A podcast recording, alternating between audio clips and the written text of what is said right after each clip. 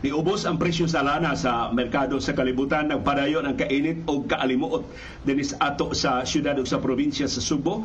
Tunay tulong na namatay kay naigo sa kilat dito sa Iloilo di nagyud ka kumpiyansaan ang atong kinaiyahan.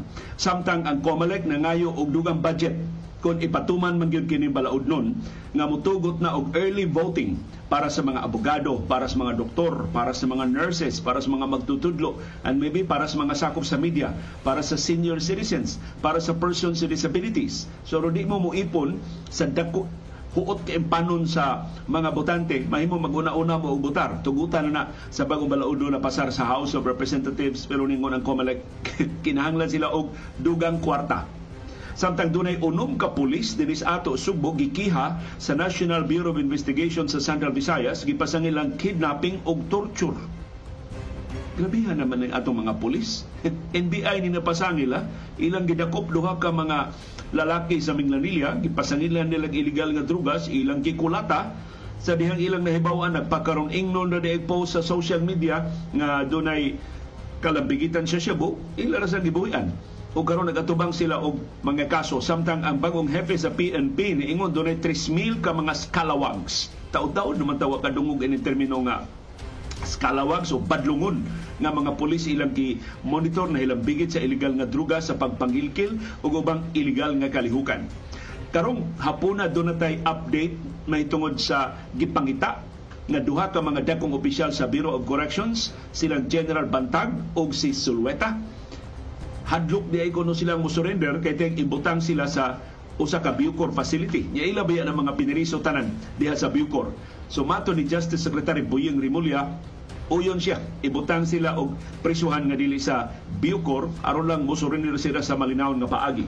Nya dunay update si Justice Secretary Rimulya ni Kongresista Arnolfo Teves tuan na sa Teves sa Timor Leste kay nangayo og political asylum. And of course, gisupak dayon sa DOJ o sa Department of Foreign Affairs. Og ilang gitug-anan ang Timor-Leste nga si Teves hapit na nila ideklarar nga terorista dinhi sa ato sa Pilipinas. Karong hapon na sab ang malipayong balita ni Daog ang Gilas Pilipinas batok sa Malaysia. Dili man ni seryosong hulga sa kausa sa Pilipinas ang Malaysia pero ang sunod nilang ikasangka mao ng host nga Cambodia. Ari masukod ang katako sa uh, Pilipinas kay parte ng imports murag unom kuno ang import sa Cambodia sa ilang men's basketball team. Karong hapon na sab ang latest nga medal tally sa Southeast Asian Games nagpabili na sa ikalima nga luna ang Pilipinas ubos sa atong giambisyon nga number 3 or number 4 na pwesto sa dugay pa manimahuman ang Southeast Asian Games sa makatigong bata og dugang mga medalya. Og resulta sa mga duwa sa National Basketball Association nag 3-1 na ang duha ka second round series ang Miami Heat. Ni pildi na sab sa New York Knicks usa na lang kadaog ang kuwang og moabante na sa Eastern Conference Finals samtang ang Los Angeles Lakers wa gyud paabuta nilaog batok sa Golden State Warriors bisag bugnaw kayo si Anthony Davis ug si LeBron James sa fourth quarter. Ang mga role players sa Los Angeles Lakers mo ni pildi nila Stephen Curry o kauban ng kinsa mila sa bang ilang ofensa pag abot na sa fourth quarter. O karong hapuna atong basahon at pipila sa inyong mga opinion, reaksyon sa mga isyu nga gituki sa atong mga programa. O bisan dili ta ko sa amo mong imbitahon sa lang edisyon sa atong kasayuran kinoy ko yan. Sulti, ayaw hilom, baka ba na ayaw pagluom, imbitado ka kada hapon. Sa binay luay nga gawas nun, sa panahom sa kilom-kilom.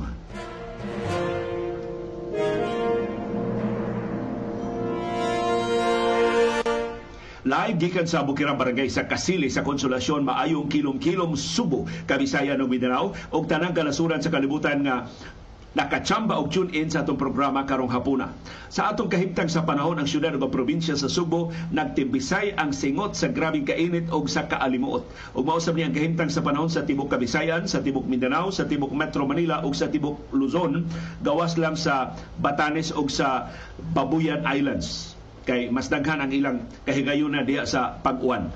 Gipasidan ang gihapon hinuunta sa pag-asa do natay patak-patak nga pag-uwan, pagpanugdog ug pagpangilat tungod sa localized thunderstorms. So nag-abot ang localized thunderstorms ug ang easterlies ang init nga hangin gikan sa Pasifiko ug mo rason nga nung init og alimuota. Pero sigon ni retired pag-asa Vice Director Oscar Tabada, dili ta sa makainit sa ubang mga rehiyon na tagkapin 40 degrees Celsius na ang ilang heat index. Ang atong heat index din sa Subo, ulo init na na, pero dili pa siya peligro nga kategorya. Moabot ta og 39 ngadto sa 40 degrees Celsius sa tibuok simana karong simanaha. Pero dito sa atong silingang probinsya sa Iloilo, dunay tulo nga namatay apil na in town ang babaeng mabdus samtang siyam ang nasamdan human sila naigo sa kilat sa Banate sa Iloilo. Nahitabo ang trahedya sa sitio Giragid sa Barangay Libertad sa lungsod sa Banate sa Iloilo. Ang nangamatay giila sa kapulisan nga silang Mila Soberano, 38 anyos, Rosalie Soberano, 48 anyos, o si Britney Labus. Mauitaw ni ang tuto ka buwan nga mabdus. Nasamdan kay nangaigo, nangapaso ni sa kilat silang Filomeno Sadyang Ibon, 77 anyos, Janilyn Igona, 38 anyos, Carlo Soberano, 11 anyos, bata. Jomar Soberano, 42 anyos, IJ Soberano, 29 anyos. Sharimi Soberano, 20 anyos. Ivan Soberano, 44 anyos. ug lain panduha nga wa pa mailhi sa kapulisan. Sigon sa ilang mga kauban nga nakalingkawas sa kilat, nag nanguling ni sila ang ilang grupo. Yan ni kalit og bundak ang uwan. So ni pasilong sila og payag. Doon na may payag sa dool sa ilang ulingan pero naigo man ang payag sa kilat na nga paig silang mga biktima. So, naging kakumpiyansaan ang atong kahimtang sa panahon. Way bagyo, way low pressure area sa Iloilo, pero kalit lang bundak ang uwan, giubanan sa kilat, o nangamatay in town. Pati naghana, tulo. Ang nangamatay, technically, upat kay nagsabak man to in town ang ikatulong nga biktima ug doon pay siyam nga samaran grabe ra ba ang mga paso nga ilang nahiaguman hinaot maluwas in town sila sa mga mananambal diha sa Iloilo.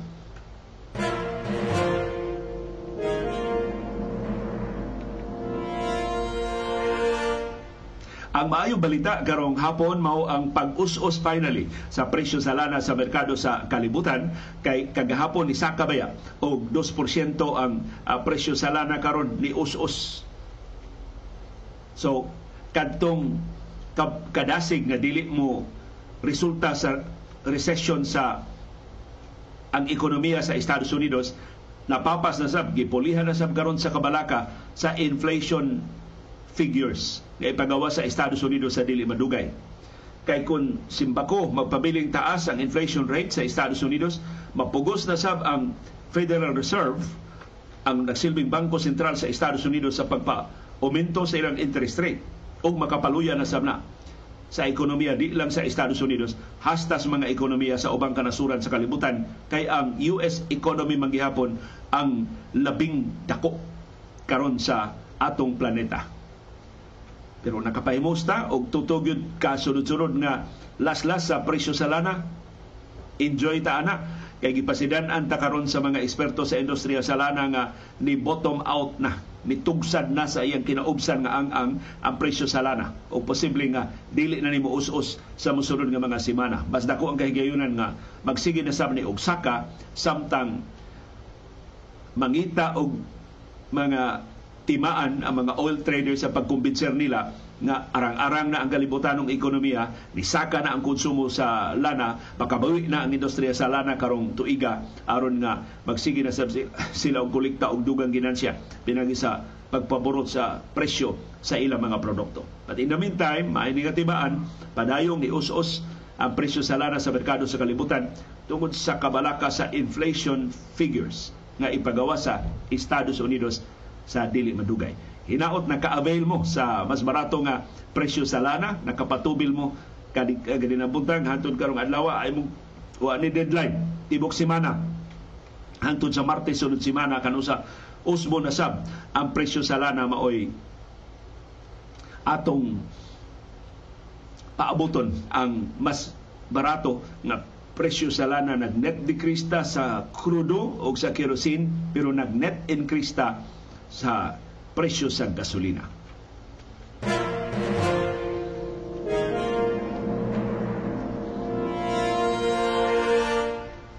Ni ay balaod nun nga gipasar na sa House of Representatives nga ang mga senior citizens, ang persons with disabilities o ang ubang mga professionals nga busy kaayo daghang atol sa adlaw sa eleksyon.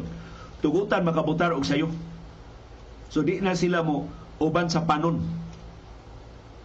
ipahigayon ang early voting sa nagkalilain nga mga presinto tungod ini napamani sa House of Representatives o patakaibaw kung doon ba'y mapasal nga bersyon sa Senado pero ang Commission on Elections di pasidaan ng daan magkinahanglan sila og dugang kwarta sa pagpatuman ining early voting para sa nagkalilain nga mga sektor.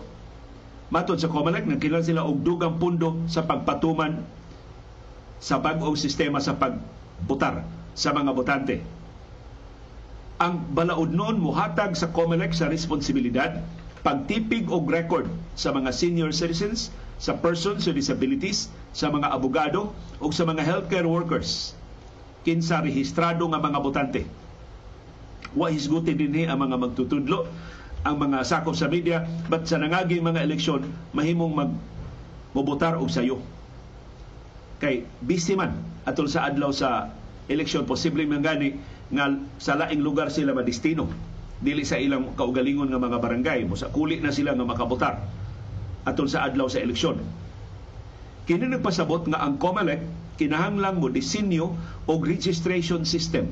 Aron mailhan ang tanang mga individual nga mo qualify para sa early voting ang COMELEC magkinahanglan og dugang pundo aron sa pagtukod og lahi nga mga voting centers pag-accommodate ining persons with disabilities, senior citizens ug uban nga mga botante. Matod sa COMELEC, nagkinalsab sila og dugang pundo para sa pagbansay-bansay sa mga magtutudlo ining bag-o nila nga trabaho. Sa ilang pinalapdan nga responsibilidad isip mga sakop sa electoral boards. Patong ni sa gikinahanglan nga mga gastuhan sa honoraria sa mga magtutudlo. Ang wa na ko maklaro ini maong detalye kay wa man ipublikar ang kinatibuk-an gyud nga balaod nun pariha ba ni sa early voting sa nangagi nga mga eleksyon or lahi ni? Kay katong early voting makabotar ka og sayo pero di kang kabotar og local candidates. Limitado ka sa national candidates. Kay kaniadto pabotaron man mi nga mga sakop sa media komele pero ang imong mabutaran presidente vice presidente kun dunay mo eh, uh, presidential elections kunwa ari ra ka sa senatorial o party list representatives. Di ka kabutar og kongresista, di ka kabutar og mayor, di ka kabutar og gobernador, di ka kabutar sa mga konsehal o mga board members. Kay way lokal. So tingali, ak gusto ko mo to o kini mao balaod nun, lahi ni sa naanda na to nga early voting, kini mutugot sa mga botante pagbotar sa tanang local o national candidates. Mao mao nang magkinahanglan og arrangement ang Commission on Elections og nagkinahanglan sa ugdugang pundo. Pero ang COMELEC gibadlong na daan sa mga kongresista o mga senador nagpahibo sa buda. Sa mo nga ang chairman's COMELEC kanhi election lawyer ni Presidente Ferdinand Marcos Jr. kay ang COMELEC karon tahilabihan katayuan. Bisag unsa na pangayoon nga pundo, bisag unsa na ilang mahuna-hunaan. Mo nang giingnan silang Senate Minority Leader Coco Pimentel ayaw mong patuyan diya sa inyong wish list. Timan eh, lisod ang atong nasudnong panudlanan. Nahurot na sa confidential o intelligence funds ug busa dili mo makapatuyang pagpangayo og dugang pundo para sumaabot nga mga eleksyon.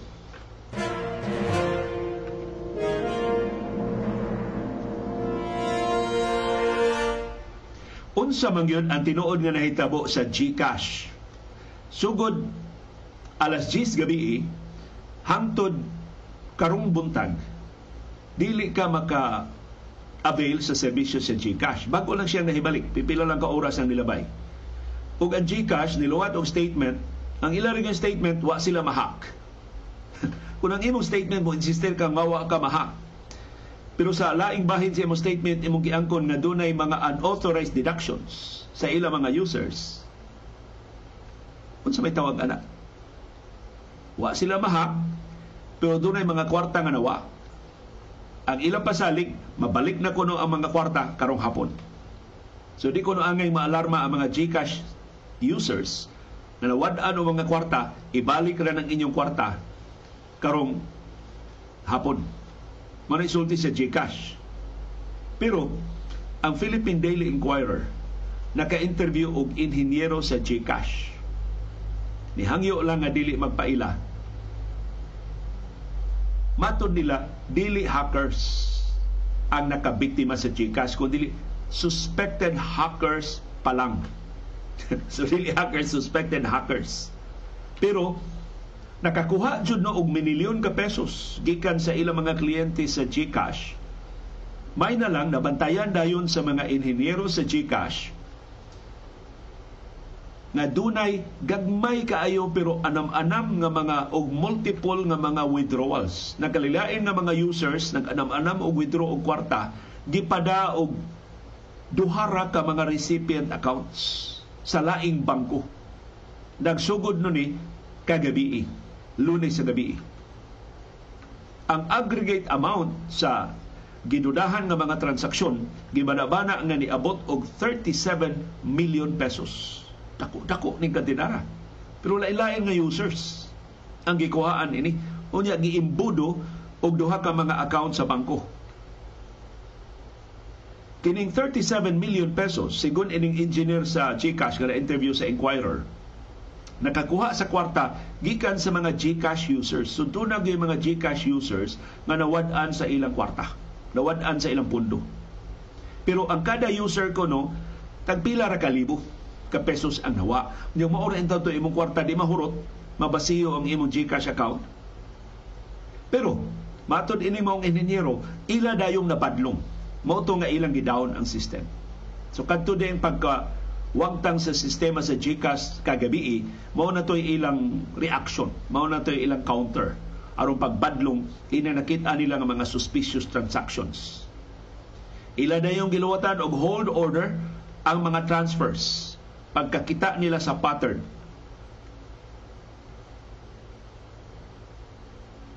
Ang GCash app nga mo'y labing popular nga financial technology platform dinhi karon sa Pilipinas, dunay kapin 66 milyones ka mga users. Ni suspenso sa ilang serbisyo dayong tungang gabi kagabi. Na-restore ang serbisyo sa GCash alas 10 na gani ng buntag. Naapektuhan ang minilyon ka mga Pilipinon na nagsalig sa GCash para sa ilang online shopping, para sa ilang pagbayad sa ilang mga bills, para sa ilang mga plitihan o sa ubang inadlaw nila nga mga panginahanglan. Ang pasalig sa GCash, wa mawa ang kwarta. Nawa lang sa pipila ka accounts pero ma-restore ra ang kwarta. Ang opisyal sa GCash ni pasabot nga ang kompanya nakadesider sa pag down sa system human sa sunod-sunod nga mga suspicious transactions gikan sa GCash ngadto sa duha ka mga accounts. Ang usa ka account naa sa East West Banking Corporation ug ang laing account naa sa Asia United Bank. Mao nga gi patuman dayon ang freeze order sa GCash.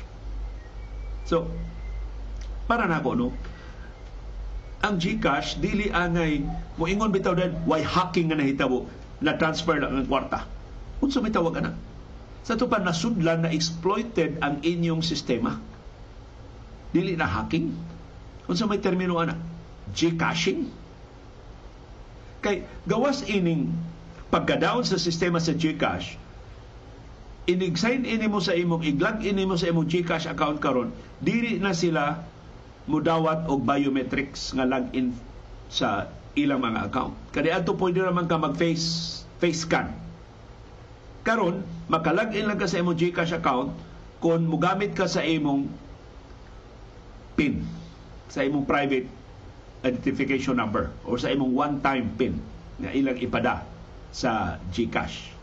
Why ka tinawan ang GCash nganong nawa ang ilang biometrics nga login Pero ang pagagpas sa mga inhinyero tungod ni sa kay nasudlan silang dili mao.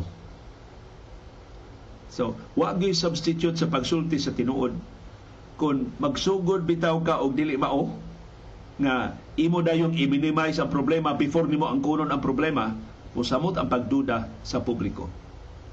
Andi malalis nga kamaturan mao, down mo for what, 10 hours? More than 10 hours? Kung way problema inyong sistema, nganong na-down mo mong kapin na po ka oras. Kung wa mo mahak, mo magi inyong gi-insist sa inyong statement, nganong doon na may 37 million pesos nga kwarta nga nawa na inyong i-restore this afternoon mo inyong pasaling by 3 p.m. ko no ma-restore na ang tanan nga mga kwarta. Ako by the way uh, na busy lang tali ko karon adlaw gusto ko mo check na pa bay kwarta ako GCash? Kay inyo ba mga inyo ba ang suporta? Ang nasa ko GCash? Sus the other uh, the other day lang ipahibaw ko ni attorney Michael Busa ni hatag siya na ko Gcash og 1,000 pesos. Salamat kayo Dr. Busa sa imong suporta sa atong programa. So after this program diali akong lilio na akong Gcash na pa ba taon ng atong uh, kwarta diya sa Gcash. Kasagaran inyo ng mga contributions din sa atong programa. Kamo, unsa man inyong kasinatian sa Gcash?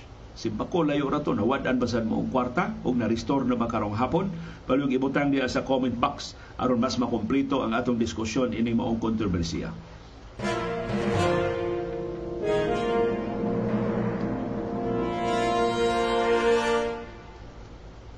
Kining sunod nga binuang wa ni ipaagi og GCash gilinawas gini nilang kulata ang ilang mga dinakpan. Unom ka pulis nga nadistino sa Drug Enforcement Group dinhi sa ato sa Central Visayas, doon na sa daytay DAG, dinhi sa Central Visayas niliwat sa ilang mga kauban dito sa Manila. Gipasangin lang sa National Bureau of Investigation og kidnapping og torture sa duha ka mga lalaki sa Minglanilla nga ilang gidakop kay nagpakaron ingnon nga nabaligya og shabu Gipasaga na sa NBI ang mga kasong kidnapping o serious illegal detention o grave misconduct batok sa mga opisyal sa kapolisan sa Drug Enforcement Group diri sa Central Visayas. Ang gipasaka ang kaso naroon sa buhatan sa Ombudsman mao sila si Police Staff Sergeant Ray David Omintado, Police Staff Sergeant Rex Celerio, Police Staff Sergeant Marjon Milar, Police Staff Sergeant Jimmy Chill Gimang. Ang laing duha ka mga police officers giila pa sa National Bureau of Investigation sa nagpadayon nila nga pakisusi. Gipasangin lang kining unom ka mga polis nga nidakop og duha ka lalaki gikan sa Minglanilla. Silang Randolph Restauro og Gemaline Ilorde Nipasangil ni duha nga gikidnap sila o gitorture atong Marso 26.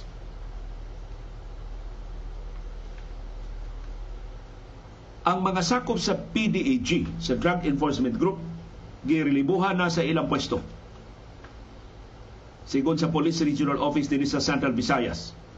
Pasiunang investigasyon sa NBI nagbutyan nga ang mga pulis ni Adtos Minglanilla para sa ilang operasyon batok sa illegal nga drugas ang ilang subject si Restauro. Gikataho nga nakita nila si Restauro og si Ilorde nga nagmotorsiklo dias National Highway sa barangay Tungkop sa Minglanilla. Mga alaunas kadlawon atong Marso 26. Ilang gihunungan, ilang gibunlot, pugos nila sa pagpasakay sa ilang sports utility vehicle SUV nga mo service vehicle ining mga opisyal sa kapolisan. Matod ni Restauro nga ang mga opisyal diha pala sa kina nagsugod nagsukmag nila o gipangutana sila hain man ang shabu. Kus ganon lang ibang wa mi shabu sir. Ang mga suspect ni da sa mga biktima ngadtusod sa building diha sa Dan R.R. London sa Cebu City. Doon ni sa Campo Sergio Osmeña Sr. ang headquarters sa Police Regional Office. Dito gipadayon sila sukit-sukit hain ang shabu. Diha pa ko ni angko ni si restauro nga Sir, pakaron igno naman to ang ako nga namaligya ko og drugas. Tanaw sa nis restauro sa serbisyo ini. Iya ko nung gikrap ang litrato sa usa ka bypass operation dito sa Pagadian City nga gipublikar sa usa ka local radio network. Iya ra ko nung komedya siyang migo nga pre, bay, maligya kong siya bay. Sus, nabasahan man Drug Enforcement Group. So kini day mga post sa social media gamito na ning lead sa mga polis sa kampanya batok sa illegal nga drugas. Pagkahibaw ko nos mga polis nga binuang ra ito, gipasakay sila balik sa SUV, gihatod sila sa Minglanilla, gipakanaog sila atubangan sa tindahan dias barangay Tunghaan. Nakaron, mag-atubang na o mga kasong kidnapping o torture ang mga sakop sa Drug Enforcement Group dinis ato sa Central Visayas. Grabe hapon. May na wa tiwasi. Ang duha ka. Ako ba lang oh, nasugdan mo mo kulata, tiwaso na lang, ingnon lang mo diha nga laban.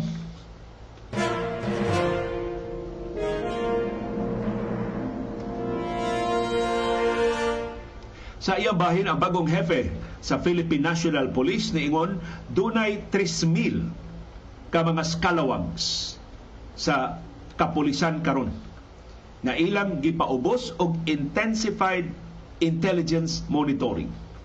Sa ato pa padid-an, panupan pag-ayo, paniktikan pag-ayo kining mga pulis unsa gi ilang binuhatan. Ang hepe sa PNP nga si General Benjamin Acorda Jr niingon nga kining 3,000 ka mga polis notado na ni sa ilang illegal nga mga kalihukan. Ang derogatory records ining 3,000 ka mga scalawags naglakip sa ilang kalabigitan sa extortion, pagpangilkil, illegal nga drugas o ubang illegal nga mga kalihukan. Matod ni PNP Chief Benjamin Acorda Jr., we have been monitoring these personalities, those kalawags, and my instruction is after hearing those adjudications, the intel operative should work to make sure that they will not do any more foolishness. So, gikasuhan na ni sila, humans husay sa ilang kaso, sigihan na ni sila upaniin. Sigihan na ni sila sunod-sunod. Pag siguro di sila mo balik sa ilang kabuang ang kapulisan doon na karoon 228,000 members. 3,000 ang mga badlungon, sigon sa hefe sa Philippine National Police. Kiniwa pa nilabot atong 33 ka mga general o mga koronel nga under investigation sa Bron kay gilambigit sa illegal nga drugas. Kini presumably mga polis na ni nga lower ang mga ranggo. Pero nagbinuang sab sa kapulisan. Manang gihagit sa bagong hepe sa kapulisan si General Benjamin Acorda Jr. ang mga opisyal sa kapolisan pagpaniid sa ilang mga sakop. Pero murag buwang ni ang gibuhat ni Acorda, kaya man siyang giawhag. Ang na yung mga polis, panid isa ninyo ang inyong mga opisyal. O isumbong na yun kung doon na mo'y makita ang illegal nga mga kalihukan.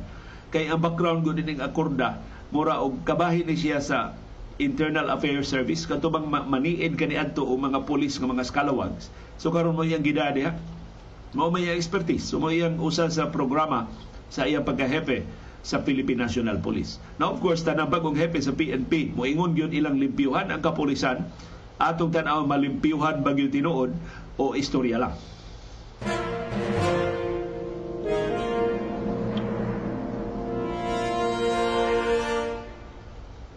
Taod-taod nga nahilom pero karon dunay update si Justice Secretary Boyeng Rimulya may tungod siya paboritong migo nga iyang kauban sa Kongreso sa una si Arnolfo Teves Jr. ang suspendido nga kongresista sa Negros Oriental. Mato ni Rimulya ayang nahibaw-an gikan sa Department of Foreign Affairs nga si Teves nang apply og political asylum o nangayo og asylum sa Timor Leste ang Timor-Leste usa ni sa labing bag-o mga sakop sa Association of Southeast Asian Nations. Ang I don't know, murag dili pa ni siya regular nga member sa ASEAN, kay atol sa ASEAN Summit nga ipahigayon, karong si Manaha, tukion man ang membership sa Timor-Leste sa Association of Southeast Asian Nations. Mato ni Remulla ang kasayuran na hipos sa Department of Foreign Affairs gikan sa Philippine Ambassador sa Timor-Leste na nisud sa Timor-Leste si Teves aron pagpangayo og asylum.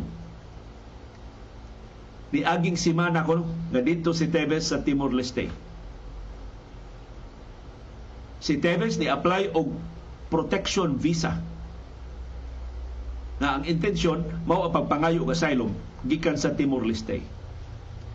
Pero ningon si Rimulya, unsa may rason ni Tevez pagpangayo og asylum?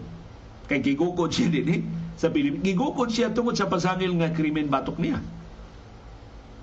So, gi-question nila, pinagi sa formal nga suwat, gipaagi ang suwat sa DOJ, sa Department of Foreign Affairs, unya ang DFA na mao'y mo relay ini ngadto sa gobyerno sa Timor-Leste na ilang supakon kung i-formalize ni Tevez ang iyang aplikasyon para sa asylum. Ipahibaw nila ang gobyerno sa Timor-Leste nga si Tevez hapit na ideklarar nga terorista diri sa ato. Pero akong tanaw ini no, ang Timor-Leste is an independent country. Bisan tuon nang apply siya membership sa Association of Southeast Asian Nations, ang policies sa ASEAN, dili maghilabdanay sa ilang mga policies ang sakop ng mga nasod. Ang ako lang, sigihan ni og gukod si Tevez unya makita as Timor Leste mura wa pa may wa pa mga ni kaso nga napasaka batong ni Tevez. Unya ideklara na siya nga terorista. I-asylum ni nato be. Kay mo tinuod ning gigukod sa Pilipinas. Kakuyaw. Kun si Tevez mao na mamayong haod sa Timor Leste daghan na ba kwarta? Kinumdum mo itong istorya sa usa ka opisyal sa kapulisan nga diri ma musikat dinhi sa ato Subo. Pagka-assign niya sa United Nations, nakatrabaho siya sa United Nations sa peacekeeping troops, ang iyang assignment, nahimo siya security officer, close-in security officer sa presidente sa Timor-Leste ba to? Unya, nasuod siya pag ay makasuod na mo siya bahay, magkuyo-kuyo na siya mga sakop sa pamilya. So, dili kay ni dato pa ni Nasura, bago pa ni Nasura, kakuyaw makugang sila pakito ni Arnolfo Teves Jr. sa iyang private jet o sa uban niyang katigayunan ginudahang bunga sa iyang kita sa isabong sa Negros Oriental. Pero masaligon si Remulla nga dili ni maaprobahan ang application sa asylum ni Teves kay ila pakiton sa tanan nilang mga ebidensya na si Teves na hilang bigit yun in fact mo ginipasan nila nilang mastermind sa bangis nga pagpatay ni Gobernador Roel Digamo sa Negros Oriental.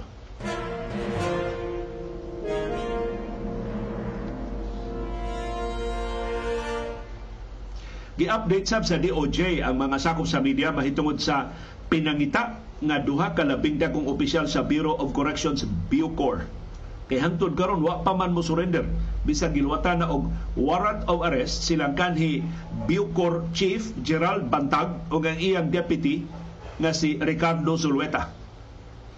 Maton ni Rimulya na ang posibleng rason nga wa pa mo surrender sila Bantag og si Zulueta bisan ko ni padana o mga surrender feelers ngadto nila sa DOJ.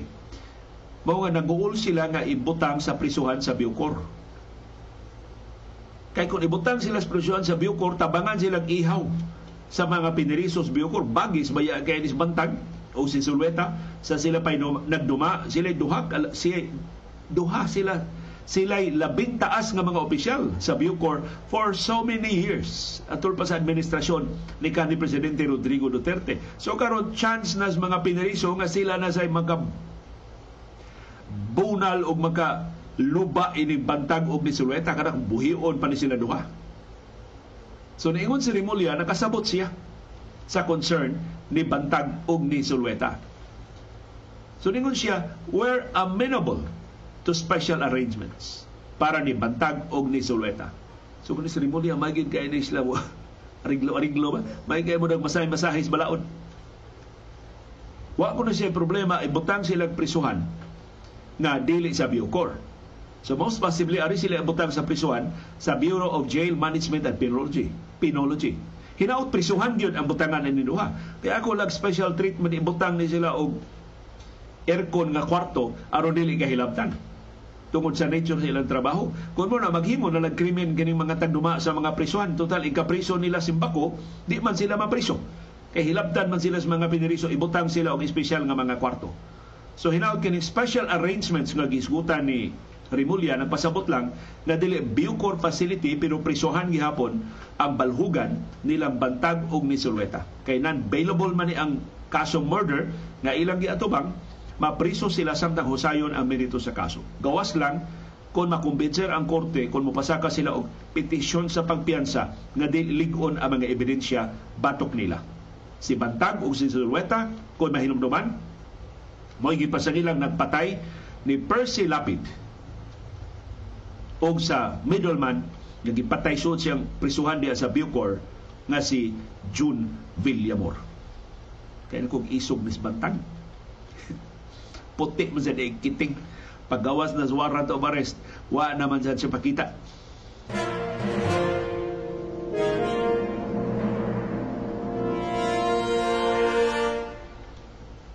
Og nibiya na si Presidente Ferdinand Marcos Jr. ug ang iyang asawa, tangkil man ng Marcos si First Lady Lisa Araneta Marcos para sa Labuan Baho sa Indonesia na mao'y venue sa 42nd ASEAN Summit. Ang opening ceremony sa summit ugma pang adlaw Mayo 10 pero magsugod na ang pasiuna mga kalihukan sa summit karong adlaw. Mato ni Presidente Marcos mo appeal siya sa 15th Brunei Darussalam, Indonesia, Malaysia, Philippines, East ASEAN Growth Area, IAGA. Ang presidente gitagda sab nga makigtagbo sa liderato sa Timor Leste kinsa mukuyog sa ASEAN sa labing unang higayon isip observer. Perting timinga. Matuki ni ang hatagan ig note ni Justice Secretary Buyeng Rimulya na hisguti ang presidente sa Timor Leste ha nga mga apply man sila membership sa ASEAN ay nang ipadawat among badlungon nga kongresista imbis mo atubang siya mga kaso din sa Pilipinas nagtago-tago na hinuon ilngi ka sa dining kongresista Arnolfo Teves Jr. No akong tanaw no nahinay ka na lang din niya. Kay bugirot, ang bugirot naman, ang bugirit kay siya. Bang palabi-labi kay istorya ba? So na, nahinay ka na lang niya, tago man siya, tago na lang siya. O karon mangayo na lang siya og asylum sa Timor Leste. Amo, nanuwa na siya mangayo asylum sa Cambodia. Kaya daghan man kay kununing suod sa Cambodia. Dili maigog ang Cambodia sa Pilipinas. Pero ang Cambodia is closer to China than the Philippines. In fact, ang usa sa mga main patron sa Cambodia ang China. Pero daghan ni kandidato si Teves ngayon pangayuan maro-maro sa ni Teves. Kunya wa man ni problema sa kwarta. So posible mauna lang na iya buhaton kay tingaling kumbinsido gid siya o suhito ba siya. Suod ba siya sa administrasyon ni kanhi presidente Rodrigo Duterte unsaon nagapaglakton og patay pasangilan lang nga nadlaban. So para ni Teves mo pauli siya din hindi gyud siya kasalig Kay para niya, si Abalos ug ubang mga dagkong opisyal sa gobyerno, apil Rimulya, nagtinguha gyud pagtipi niya. Lakturo na lang ni kay sa husayon pa ang mga kasong kriminal nga gipasaka patok niya, maabtan pa man ang katuigan, may pagtsupio na lang siya, bilib pang mga tao nga napatuman ang balaod finally human sa state of lawlessness sud sa daghang katuigan diha sa Negros Oriental. Pero nagkalaom ang gahom nga gi kubkob ni Teves para sa iyang kaugalingon kaguyaw di na hinuon siya makahawas.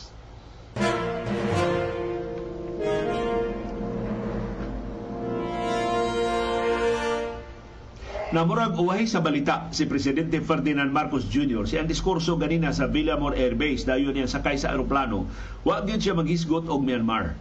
Nga mo'y tinuod nga mo dominar sa ASEAN Summit karong simanaha kay ang Myanmar dunay duha ka dagko kay atraso sa ASEAN. Una, tungod ining pagpanghasi sa Myanmar siyang kaugalingong katawhan, gipriso man sa Myanmar at tinuray nga leader sa Myanmar nga si Aung San Suu Kyi ang military junta ilang gihipo si Aung San Suu Kyi aron nga sila'y mupahamtang mupatumas diktadura diha sa Myanmar. Mo na original nilang atraso. Pero karong bag-o doon duha ka insidente na nakapa us, ulbos kaspa sa kadakuan sa ASEAN. Una, ang military junta nilusad og airstrike nga nipatay og 170 ka mga tao. Tiyaw mo na. Mga sibilyan, imong i-airstrike, imong gamitan o mga aeroplanong igugubat. Imo nang kaugalingong katawhan, mga sibilyan na. Way ikasukol nimo, imong gi gamitan og airstrike aron sa paghipos nila. Mao ni katapusang insidente sa sunod-sunod nga mga dugoong panghitabo diya sa Myanmar. Mura sa na ang Myanmar og Sudan, walay kontra kanang military junta kay unsa may kasukol itaw sa mga sibilyan nila. Gilusad nila ang kodita batok ni Aung San Suu Kyi kapin duha ka tuig na ang nilabay. Unya ang mga dumadaping ni Aung San Suu Kyi na sige o protesta, gipamatay. Gipangrakrakan sa military junta. Murag wa giluna ang mga protesta, ang demokratikano mga protesta diha sa Myanmar na ang ikaduhang insidente mo ay nakapasamot sa kasuko sa ASEAN sa Myanmar. Kay ni Adtong Domingo, usa ka convoy sa mga sakyanan na nagda sa mga diplomats, mga representante sa ASEAN, magda sila og humanitarian relief. Padung sa Myanmar. Kay gipanggutom naman na. Nga sakit na na. Way klarong tambal. Wa na klarong serbisyo ang Myanmar. Kay military junta na may nagda. So ang ASEAN organize og humanitarian relief convoy. Sus, pusilon bitaw ng ilang convoy. Girakrakan ang ilang convoy. Unya, dito na ba, sakay sa convoy, ang mga diplomats gikan sa embahada sa Indonesia ug sa Singapore. Gikonfirmar sa Singapore nga duha sa ilang mga diplomats na apil sa convoy nga girakrakan ang Myanmar nagpabilin pang sakop sa ASEAN hangtod karon pero gidid-an sila nga motambong sa mga top level summit sama sa ipahigayon karong simanaha tungod sa kapakya sa Myanmar sa pag patuman sa peace plan na ilang giumol sa ASEAN. Kining ASEAN gibugal-bugalan ni sa international community nga toothless, way ngipon. Sige lang ning istorya Suma, kapinas duha ka tuig ang pagpamatay sa military junta sa ilang kaugalingong katawhan sa Myanmar, doon na ba nahimo ang ASEAN? Pero ang ASEAN good na may lagda nga way hilabtanay. In fact, unprecedented ni nga dili patambungon sa ASEAN summits ang leader sa military junta sa Myanmar. Nasuko ini ang military junta. Nang di sila patamungon nga sako pa man sa, sila sa ASEAN wa man suspensuha ang ilang membership. Pero mao ni usas labing ganong laka nga nahimo sa ASEAN. Pero kuto bra diha. Ilang giingnan ang military junta ipatuman ni ang peace plan ay na nagpatya inyong mga tao gi pamatay ang mga tao gi airstrike sa niaging simana ang 170 ka mga sibilyan unsa may nahimo sa ASEAN so atong tan-aon unsa resulta ining ASEAN summit natambungan ni Presidente Ferdinand Marcos Jr. karong simanaha mangisog ba sila batok sa Myanmar o sama sa naandan ila pamatud-an ang perception sa international community nga way ngipon kining organisasyon na.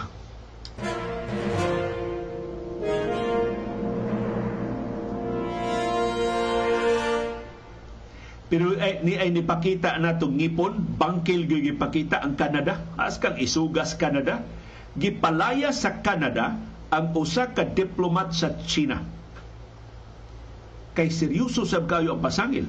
Gipasangilan kining Chinese diplomat na nisuway pagpatay o pagpasakit sa usa ka sakop sa bay balauranan sa Canada.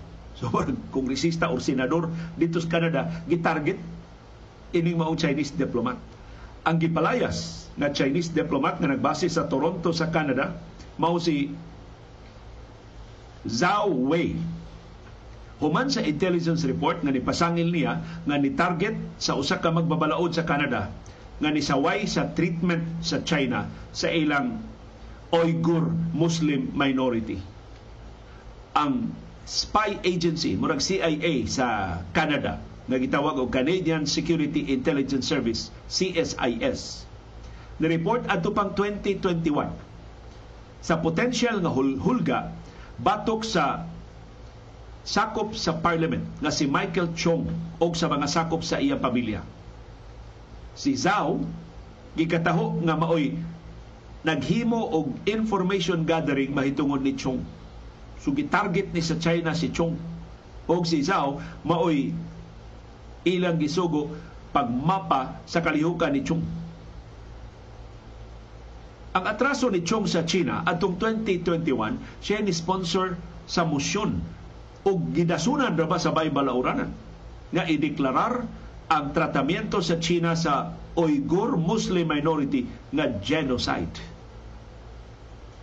Supantig sukuha sa China. Ilang gitarget si Chong. Lutan awa ang Canada unsa ang kamapanagan-on ha?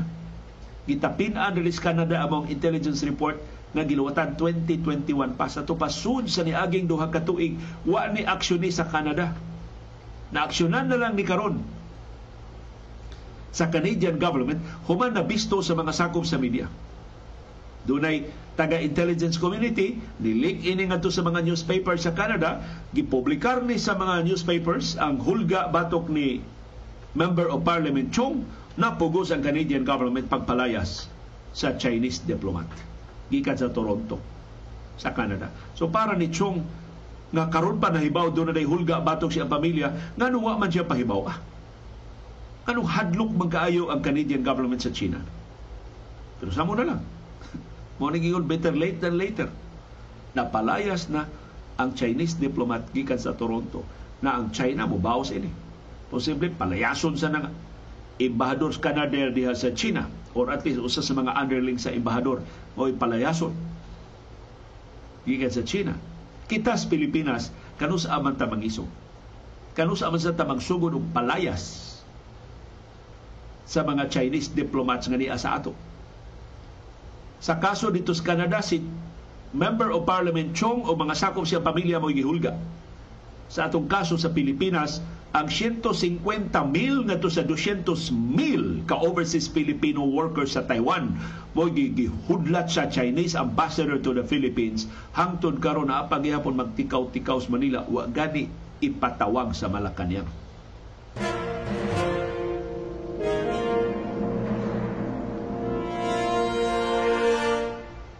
Ning bahina sa atong programa, ni talag sa mga pagtulunan nga giluwatan ang usa sa labing adunahan nga tawo sa tibok kalibutan. Usa ni siya sa labing malapuson nga investors of all time. Si Warren Buffett. 92 anyos na ni si Warren Buffett pero hangtod karon maayo gihapon kay mugiya asa mo invest unsay mga negosyo nga ilang paliton unsay mga negosyo nga ilang tukuron nagsige paghihapon ig tubod wa gyud siya maalkanse daghan kay krisis sa kalibutanong ekonomiya nagpabilin siyang nagbarog usas labing malampuson nga investors sa tanang panahon. Doon na siya sa iyang pagkigtagbo sa mga shareholders sa iyang kompanya. Doon na siya gi-impart nga mga pagtulunan. O usa sa interesting kay niya pagtulunan, mao ang pag-reverse engineering sa atong kinabuhi. Unsa ang pag-reverse engineering sa atong kinabuhi? Aron kuno nga di ta makahimog dagko nga mga sayop sa kinabuhi atong i-reverse engineering ang atong kinabuhi. Ang iyang sugyot karon pa lang buhi patanda ko maghimo na tag obituary. Kanang obituary mura ba og ihulagway nimo ang imong kinabuhi ini kamatay na nimo. Nga gusto ka nga kanang obituary mao na isulti sa ubang mga tao, ubang mga tao parte nimo. So pagsuwat og imong kaugalingong obituary. Si Warren Buffett buutan Si Warren Buffett matinabangon. Si Warren Buffett maayo nga amahan sa pamilya. Si Warren Buffett maayo nga chief executive officer sa iyang mga trabahante. Si Warren Buffett maayo nga higala. Si Warren Buffett hingatawa. Si Warren Buffett ganahan og unsa na ilang paborito ni Bill Gates, murang McDonald's man ilang paborito, unsa na ilang basta unhealthy kay sila unya masini sila panginom mga soft kay migo man kay sila Bill Gates. So ingon siya, isuwat ang tanan nga gusto nimong isulti sa ubang mga tao nimo ikamatay na nimo Ya once masuwat na nimo ang imong obituary, i-reverse engineer ang imong obituary. So mao na ti imong giya. Gusto ko ikamatay na ko, ilhon ko mga tao nga buutan ko. So magbinuutan ko. Or at least di ko magpasakop sa akong kamal, dito. Gusto ko ikamatay na ko mga tao mingon matinabangon ko. Sumutabang ko mga tao. Kaya sa so, pagsulti matinabangon ko unya na mga inakong tabang akong isnabon, akong balibaran. So i-reverse engineer nimo ang imong obituary. Kung sa imong isuwat parte sa imong kaugalingon, buhatan na karon nga buhi pa ka. Ang shareholder meeting ni Buffett gipahigayon atong Sabado. Perti niya kurata ni isas kamot ng utana niya 15 anyos nga batang lalaki. Ang iya pangutana ni Buffett, Sir, unsa may mong advice on avoiding mistakes? So mao to siya naka-trigger ining tubag ni Buffett. You should write your obituary and figure out how to live up to it. So tumana ang imong isuwat sa obituary. Lain niyang tambag. O para na ni natong tanan. Stay away from debt as much as possible, especially credit card debt. Ayaw yung pangutang kung mahimo lang labi na gyud sa imong credit card. Kaya portin nagkuag interest bayad kas utang sa imong credit card mahurot ang tanan nimo mga hinipusan. Doon ang pagin siya laing tambag na mas specific. Matod niya pause before insulting or attacking others. So ginhawa o naglawom sa di pa ka manginsulto sa di pa ka manaway sa laing tao. Instead of reacting in the heat of the moment So, samtang init pa ka imong buot, paaka imong dila, aron dili ka makapanginsulto, di ka makapasakit sa laing tao. Ug iyang gikutlo ang bantugan nga media mogul sa Estados Unidos nga si Thomas Murphy nga nagkanayon, tell someone to go to hell tomorrow. so gusto kang mo balika sa usa ka tawo, balika sa siya ugma. Ginawa sa glawom karon hilom sa karon, kalma sa karon. Iyawat di na ka makapanginsulto, di na ka makapangitag away ugma. O ang katapusan niyang tambag, be kind. Pagbinuutan. Be kind pagka maayong tao. Hinaut, maayo kang tao. Maayo kang managad sa imong isig ka tao. Dili ka mamintaha. Dili ka manglibak di ka magpakauaw. Mato ni Buffett, I've never known anybody that was basically kind that died without friends. And I've known plenty of people with money that have died without friends, including their family. So daghan kong mga amigo nga labihang datua, labihan kaadunahan, pagkamatay, way ni duaw nga higala, bisan ang mga sakop sa ilang pamilya. Pero wa ko'y nailhan nga tao nga buutan nga way mga higala nga nagbangutan sa iyang pagtaliwan.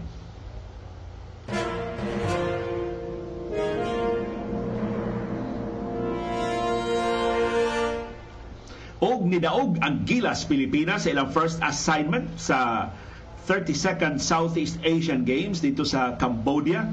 Gipildi sa Pilipinas ang Malaysia. 94-49. Kaya na kong nasayop ang sulti sa mga reporters, 94-49 yun ang score. Pati layo ah. 50 puntos ang labaw sa gitinuod sa Gilas Pilipinas ang Malaysia. Dito ipahigayon ang duwa, di palang dugay nga nahuman sa Morodok Techco National Stadium sa Phnom Penh sa Cambodia. Ang nangu sa kadaugan sa Pilipinas mao si Brandon Ganwalas Rosser, doon siya 15 points. Si Justin Brownlee ni puno og 11 points. Si Arvin Tolentino doon 10 points. Pero balanse kaayo ang opensa sa Gilas Pilipinas nga siyam sa mga magdudua dunay at least 7 points. May pagka-distribute ang bola sa Gilas Pilipinas. Ang sunod nga duwa sa Gilas Pilipinas unya sa Huwebes. Alas 6 sa gabi, Cambodia na ang atong ikaatbang So masukod na gid nato kinsa man ni mga import sa Cambodia, unom no ka imports. Taga NBA ko lang uban nga mga import sa Cambodia nga i-field batok sa Gilas, Pilipinas. Ang ikatulo na itong sangka o katapusang sangka sa elimination round, ang Singapore, ang atong kaadmang unya sa Domingo sa alas 2 sa hapon. So good luck sa atong Gilas, Pilipinas. O mao ang latest nga medal tally hantod karong hapon sa 32nd Southeast Asian Games nagpabilin number 5 ang Pilipinas. Ako na lang tan-out ang mga ranggo di na nato isgutan ang gidaghanon sa mga medalya. Number 1 ang Cambodia, number 2 ang Vietnam, grabiyas Vietnam. Gikan is number 4, nisaka ang number 3, karon nisaka ang number 2. Number 3 ang Thailand, naapsan na sa Vietnam. Number 4 ang Indonesia, mao ni unang naapsan sa Vietnam Number 5 ang Pilipinas. Ako na lang tan-awon pila itong biya sa Indonesia. Ang Indonesia dunay 22 ka golds, ang Pilipinas dunay 19 ka golds. Within reach pa, wa patahingpit mabiyay sa Indonesia. Number 6 ang Singapore, dunay 16 golds. Gamay rin biya ang Singapore nato, di sa kumpiyansa. Number 7 ang Malaysia, number 8 ang Myanmar, number 9 ang Laos, number 10 ang Brunei Darussalam, Number 11, ang Timor-Leste. Mauna, sila'y last, ang Timor-Leste. Doon ay duha ka bronze nga mga medalya.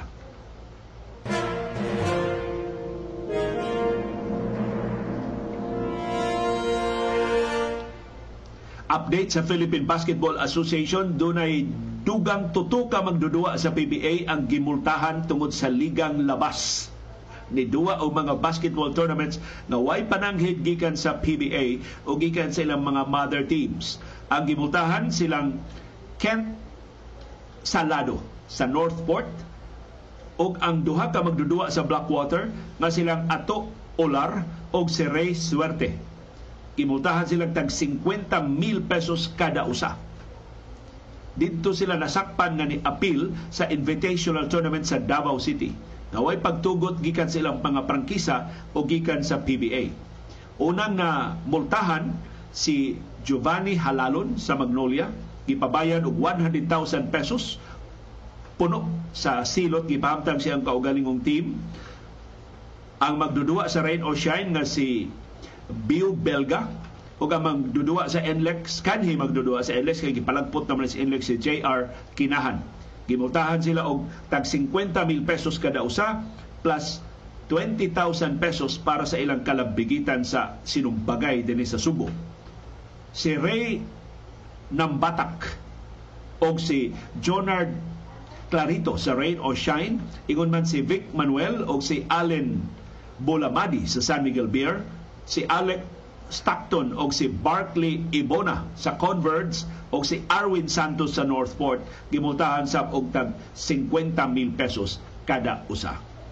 So gipamatud-an sa PBA way kalapasan nga ilang palutson, way badlungon nga mga magdudua nga ilang pasayloon.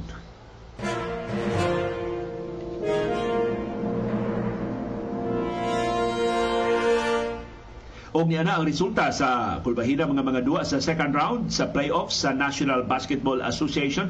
Ang Miami Heat ni daog batok sa New York Knicks 109-101. Nanguna karon ang Heat sa series 3-1. Sa ato pa, usa na lang kadaog ang kuwang sa Heat mo. Abante na siya sa Eastern Conference Finals usa na sa kapildi ang kuwang sa New York Knicks o mapalagpot na sila gikan sa playoffs. Si Jimmy Butler dunay 27 points, si Bam Adebayo dunay 23 points. Samtang si Jalen Brunson may nangusa na building nga Knicks with 32 points, si RJ Barrett dunay 24 points, si Julius Randle dunay 23 points.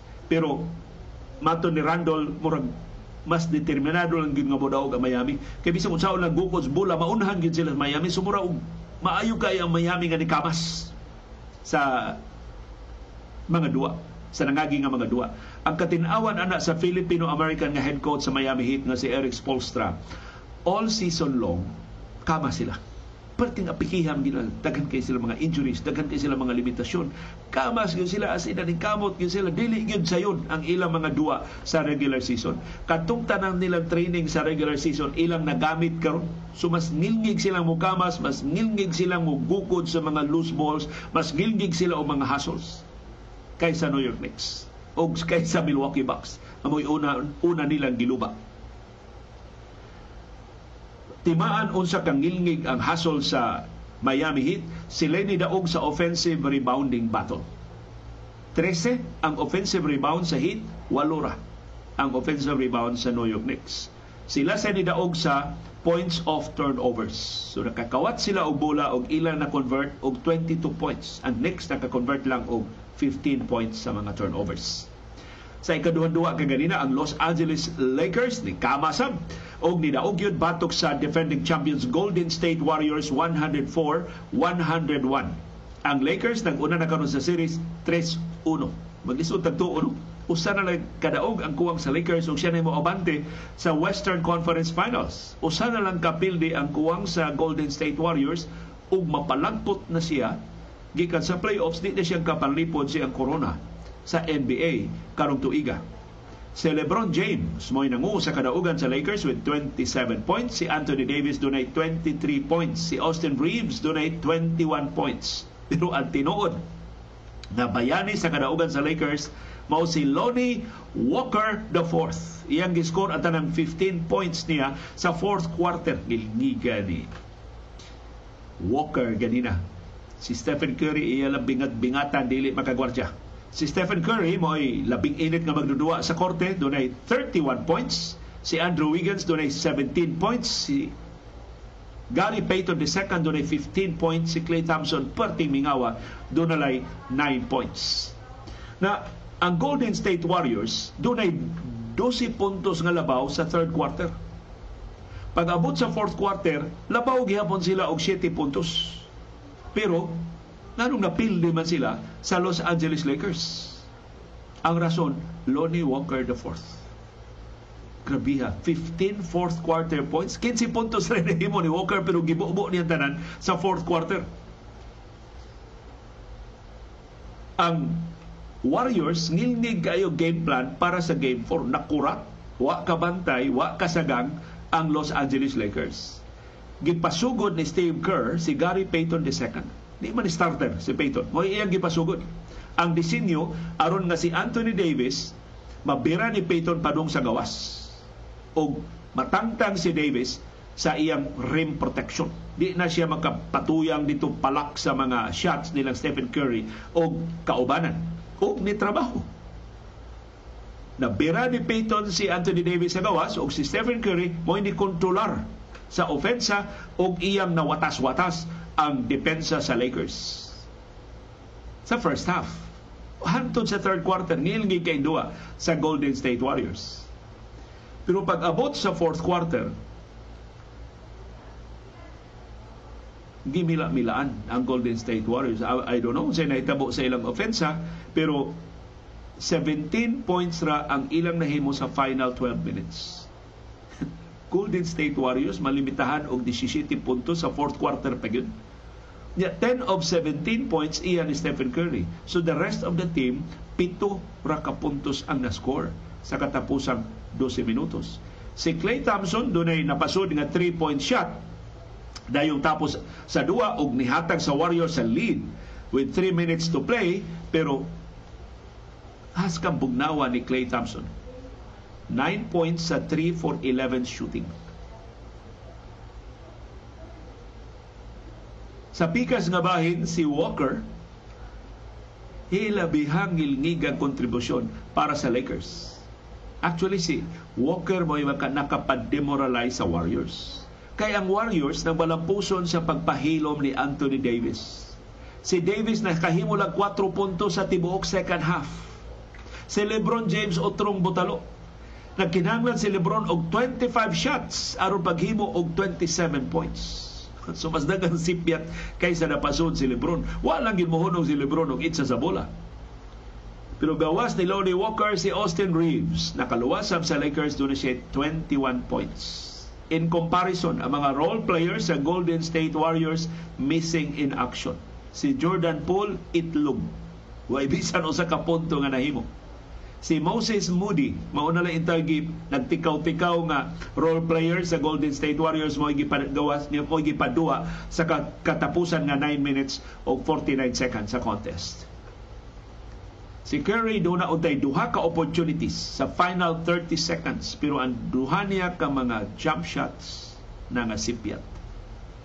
Tulura sa 14 ka 3-point attempts ni Stephen Curry ang napasud pero si Curry ni matuod, nabisag di siya mamuntos, daghan kay siya ma-contribute, naka-triple-double si Stephen Curry. So sa tanang magduduwa sa korte, si Stephen Curry mo'y laping kapoy. Doon siya 31 points, 10 rebounds, 14 assists ug 2 ka. Siya pag nanilhig sila dugout pagkahuman sa duwa. So karon ang Warriors kinahanglan mo daog sa katapusang tuto kadua aron dili sila mapalagpot sa playoffs kausara ang Warriors na hiagom og samang sitwasyon batok sa Western Conference team ubos sa pagduma ni Steve Kerr. Ang ilang gikasangka mao ang Oklahoma City Thunder ug nakumpleto nila ang ilang comeback gikan sa 1-3 deficit ug sila ni daog sa maong series. Hinumduman sa Warriors ang tanan nilang gibuhat batok sa Oklahoma City Thunder ug ilang panghinauton masubli na nila batok sa Los Angeles Lakers. Ug ang tungason nilang tahas magsugod unya sa Huwebes sa buntag sa tong oras sa Pilipinas inig shift balik sa series ngadto sa ilang home court sa Chase Center sa San Francisco.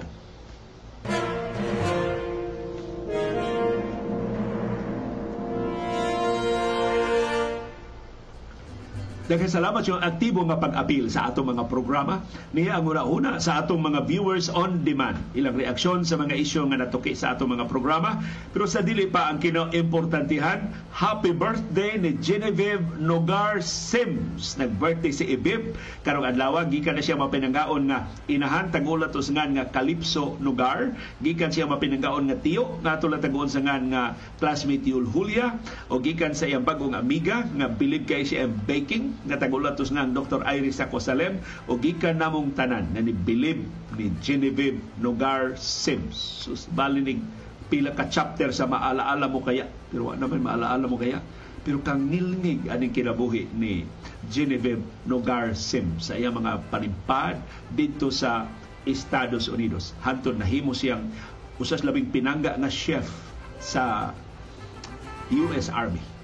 Dado na gud ni Pentagon pero ni-retire si Genevieve Nogar Sims. Gusto siyang mugahin sa iyang mas daghang panahon para sa iyang pamilya. Sa di pa di ay ako ni makalimtan akong i-acknowledge kining hinabang ato nadawat gikan ni Peter Paul de la Cruz. Ihatag siya nato og 40 pesos and 70 centavos. So murag 45 pesos teli na iyang gihatag. Pagsuporta aron makalahutay ang atong programa. Salamat Sir Peter Paul de la Cruz sa imong tabang si Ma'am Carmelita Ladia Piramide, ang kanhi Cebu City Councilor, ang matahom nga unang ginang ni Attorney Aven o kanhi na konsihal sa Aven Piramide. Can you try looking at the national registration of senior citizens? Did not register because I thought the national ID is there so we don't get to hold many IDs. Na Ma'am Carmen, akong gisusi tungod ining imong pangutana, ang National Commission of Senior Citizens. Doon na sila website nga nagdasig sa mga senior citizens sa pagparehistro. Kung ipangutana sa benepisyo sa pagparehistro, aron lang kuno kabahin mo sa database, aron ma-appeal mo sa umaabot nila ng mga programa. So why harm sa pagparehistro pero perting taasa sa ilang registration form. Sama sa naandan kining ato mga government agencies sa Pilipinas, ay imong economic profile, ang imong health profile, although mapuslano na mga kasayuran gilang gipangayo pero pwerte dugaya nga mahuman. So kung gusto mong marehistro sa National Commission of Senior Citizens, adto mo sa ncsc.gov.ph. Adto mo sa online senior data form. Sa yun ra kayo ang pagparehistro pero pwerte dugaya lang ninyo nga mahuman. Good luck sa inyong pagparehistro isip mga senior citizens. Si Rebecca Madali niingon Wa pagyud mahuman ang pagpaantos sa mga Marcos sa mga Pilipino gikan sa senior ang junior na sad nagsugod pagbangkaruta ang Pilipinas sa time ni Makoy sa grabing pangurakot. Asa man padung ang mga utang sa confidential o intelligence funds o sa umaabot nga Maharlika Investment Fund o sa laag-laag nga puro lang pledge o happy-happy. Bakit kasulti ni mo, Rebecca? Si Armando Garrido, niingon, ako pabor sa electronic driver's license basta optional. Kanang gusto lang why pugsanay? Kining electronic driver's license ma-augment ra ni sa plastic nga driver's license. Sa ako murag safe ni basta na ay QR code nga pwede i-scan sa enforcer siguro naman doon ay cellphone ang mga enforcer to check the veracity of the electronic driver's license. I know Armando ni Abagas Pilipinas magpuyo. Why cellphone? Ang kasagaran sa mga traffic enforcers o why cellphone ang kasagaran in town sa mga drivers sa mga sakyan ng pamasahero. Ang asa ni ang electronic driver's license nila ipasok.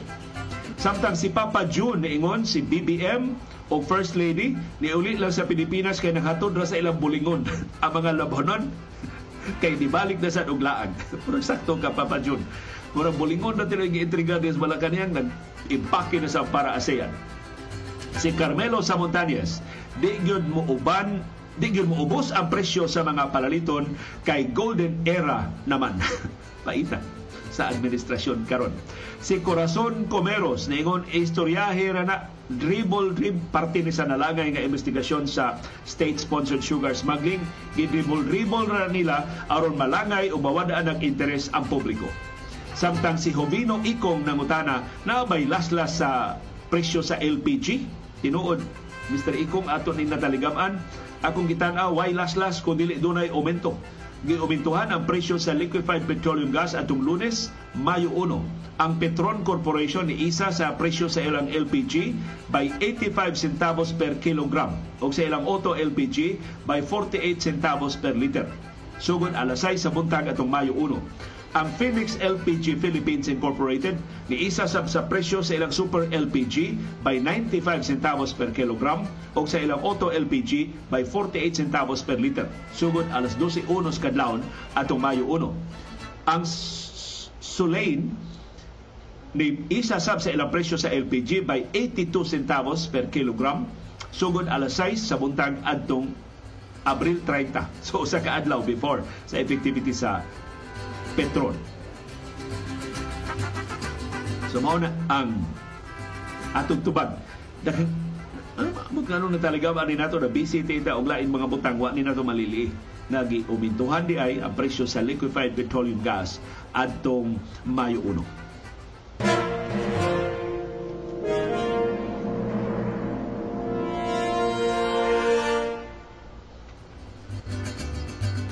Dunay daghang matang sa kasayuran. Dunay kasayurang Take two. Dunay daghang matang sa kasayuran. Dunay kasayurang pinadaylang, dalirang mahibawan. Dunay kasayurang mapuslan, angay patelingugan. Dunay pekeng kasayuran, dili angay tuuhan. Dunay say kasayuran gitaguan, ginumluman, angayang kuy-kuyon sa katawhan. Kasayurang kinoy-kuyan nabalita ang nagkadako nga nasudlong utang. Kada adlaw minilyon ka pesos ang nadugang. Kung way makapadlong sa ilang pagpatuyang kuyaw sa kalbaryo, kita na say mahimutang. Usa sa nangalisbong kabilin sa diktadura nga gipatuo nga kabahin sa Golden Era, presidential decrees nga puwerteng daghana hangtod karon ni daog-daog sa katawhan ta. Ang Presidential Decree 1177 usa nila automatic appropriation pagbayad sa utang ta. Bisan unsa kalisod sa atong ekonomiya pagbayad sa utang maogyod ang maguna. Nagkinahanglan ta og dugang eskwelahan. Ilangay una kay utang kinahanglan nga bayran. Ayuda para sa nagkalisod-lisod nga kinabag-an. Huwat una kay utang ang unahon sa pag-atiman Giluwatang Marcos ang PD 1177 ni adtong 1977. Mao'y responsable nga ni samot gyud ta og kaapiki. Social services sa national budget nawani kay bayad sa langyang utang mao'y gipalabi.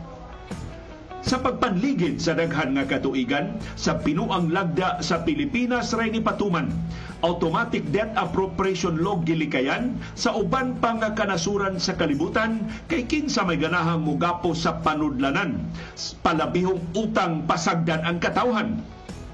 Pero ang tuyo sa balaod ni Marcos dili tinarong. Pag ulog-ulog sa langyang tigpautang mao iyang tumong aron nga sa pagsigig pangutang way mo pugong? Og si Marcos og iyang mga kronis maoy mabuhong.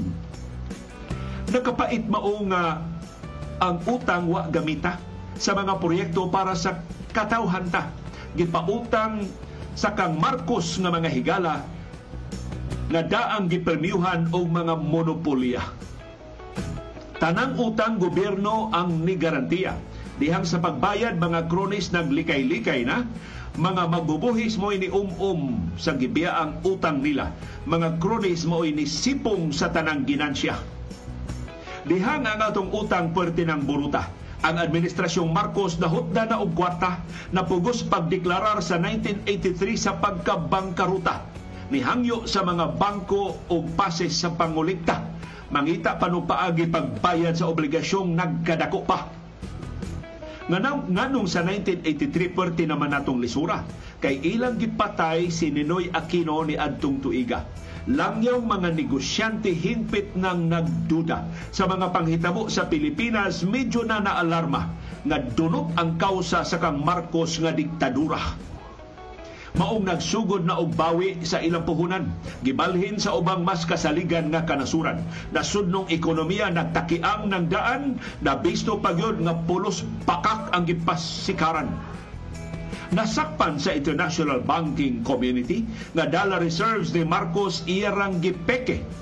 Window dressing ang tawag sa iyang diskarte nangutang ang government-owned and controlled corporations o GOCC gipadeposito ang utang isip dollar accounts sa Central Bank o CB aron ang atong foreign creditors makumbinsi nga ang atong dollar reserves labihan pa ka bastante.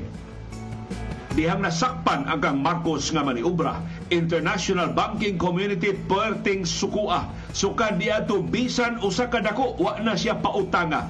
Gilikayan ang tanan niyang loan applications murag dunay sangla. Maong ang nasudnong ekonomiya ni samot og katakilpo. Si Marcos nagpasiugda sa tanang taktika nga baliko pero ang katauhang Pilipinhon mo'y tinuod nga nagsubo. Kay batakang mga panginahanglan maoy hingpit nga nahugno nisulbong pag-ayong presyo sa mga paraliton, nataktak sa trabaho kay nanirang mga patigayon, bugtong kublan sa kalisod kay hayahay lang gihapon maong mga Marcos o mga suod sa administrasyon mga bata sa Negros gipanggutom og puwerte ng dauta kay kartel sa asukar ni Marcos Ray nakaginansya. Coconut farmers di nang kakatkats hak-hak kay nga luya. Monopolya sa lobi ni Dending Kuhuangko mauray nagkatawa. Kung atong tiktion tanang detalye sa pag-antos sa katawhan, maabtan tagpila ka oras, posible pa ganing maugmaan. Amo na lang ning tapuson pinagi sa pahimatngon sa tanan tanang maniubra sa amahan ato nang nahiaguman. Sa samang maniubra sa anak, musugot pa bata nga mausbad Daghang salamat sa inyong padayon nga interes. Daghang salamat sa inyong paningkamot pagsabot sa mga kahulugan sa labing mahinungdanon nga mga paghitabo sa atong palibot. Labaw sa tanan, daghang salamat sa inyong paggahin o panahon, paggasto og kwarta, pagpalit og internet data, paghupot og ali agwanta, aron pagtultol ining atong plataporma o aron paglikli ni ining kabus og dili takos nga panahom sa kilom-kilom.